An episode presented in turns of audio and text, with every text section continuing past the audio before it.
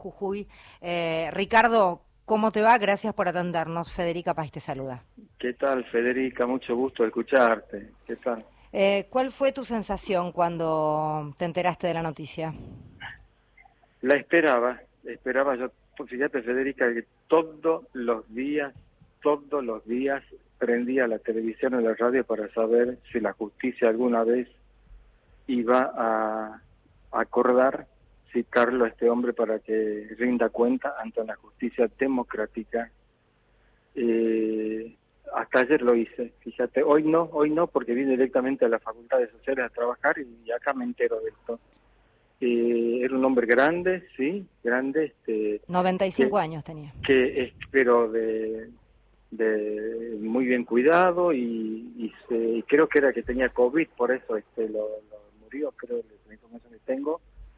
Y no, y, y sorteó todos los obstáculos este, acordados por, un montón de gente y, por una justicia lenta, lenta y cómplice como siempre, excepto el juez Fernando Poviña de Jujuy, que es el que hizo bastante para, para juntarnos con las pruebas, y obviamente lo sacaron de la justicia de Jujuy, este juez que era subrogante de Tucumán, un chico joven, obviamente, y que no se prestaba los juegos y a los, y a los intereses del poder económico de Ledesma.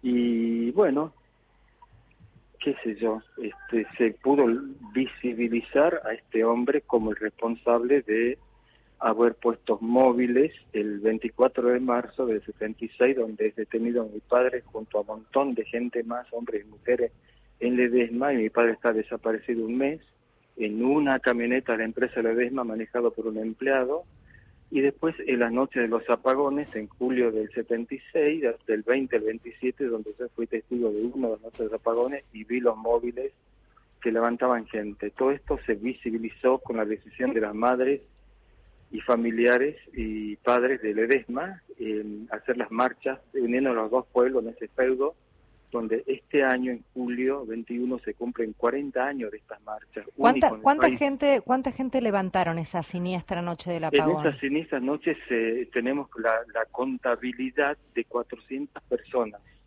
400 personas levantadas de manera irregular con las camionetas y los móviles que eran de la empresa. Sí, sí, sí, era, eran el 24 de marzo del 76 más en julio, las noches, los apagones, CGC, que, tuvimos la cifra esta, ¿no? Porque la gente después del operativo a la mañana, a la madrugada, iba a la casa de mi madre, de mis padres, a, juntarse y hacer la denuncia, a, contar lo que había pasado, ¿no? Esa noche. Comisionado por los empleados que manejaban las empresas, los móviles de la empresa Ledesma, ¿no? Todo eso supimos porque en una entrevista que tuvo mi madre con el administrador del ingenio, el sobrino de Blaquier, el ingeniero Alberto Lemos, que vive en Salta, él le confiesa a mi madre que ellos habían puesto no solamente las listas para detener a la gente y no en el 74, sino en el 70, en el 76, sino en el 74 en adelante. Mm. Y así se llevó adelante todo, toda esta, todas estas detenciones porque es el control que, que, tiene el poder económico para implementar su, su forma de trabajo y de control en la población y en la gente que no que la tiene totalmente callada, ¿no? Hasta el día de hoy. ¿Qué edad tenías, Ricardo, vos en esa época? 16 años. O sea, o sea que te acordás bien. Me acuerdo muy bien y después a los 18 años, en el 78, hice el servicio militar obligatorio como hijo de un desaparecido y ahí fue otra historia macabra para mí. O sea, tu padre se lo llevan en el 76. Está un mes desaparecido. Sí.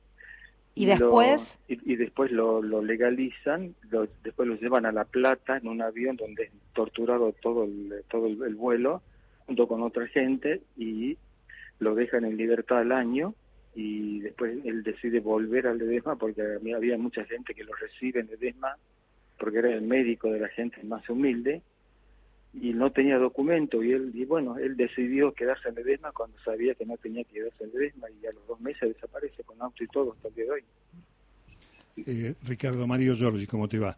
Eh, hay, que decir que Luis no solamente era el intendente, sino el médico del pueblo. está bien esa referencia que acabas de hacer porque había también este, una hazaña especial por la figura ¿no? emblemática de tu papá.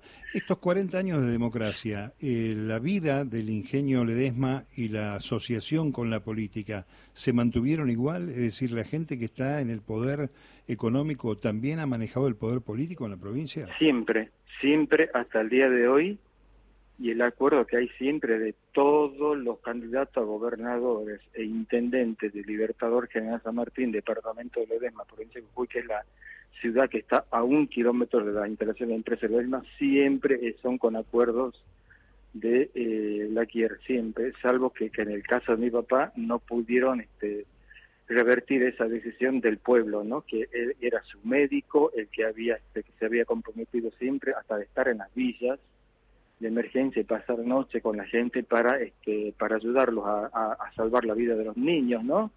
Eh, y él fue intendente en el 73, en la época camporista, porque él, mi papá, siendo de origen radical, creía mucho que en el FECULI se podía hacer esas, esos cambios, ¿no? Tan necesarios que nunca se llegaron, llevaron a cabo hasta el día de hoy. Y bueno, finalmente eh, yo preguntaba esto porque el caso Milagro Sala, por ejemplo, es un emblema de que esto ha sido así. Eh, ¿Hubo justicia para algunos?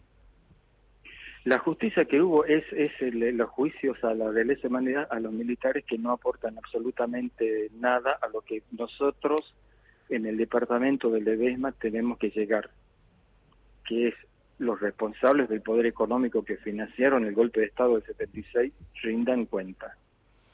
Ricardo, un beso enorme. Eh, enorme, enorme, enorme. Un abrazo enorme y nos vemos el 24. ¿eh? Nos vemos el 24. Beso enorme. Ricardo Aredes es quien hablaba, hijo de un detenido desaparecido, Luis Aredes, eh, dentro del marco de lo que se conoce como, entre otras cosas y en otros vejámenes, la noche del apagón, murió Carlos Blaquier, emblema de los empresarios cómplices de la dictadura. Hasta las 15, Radio País.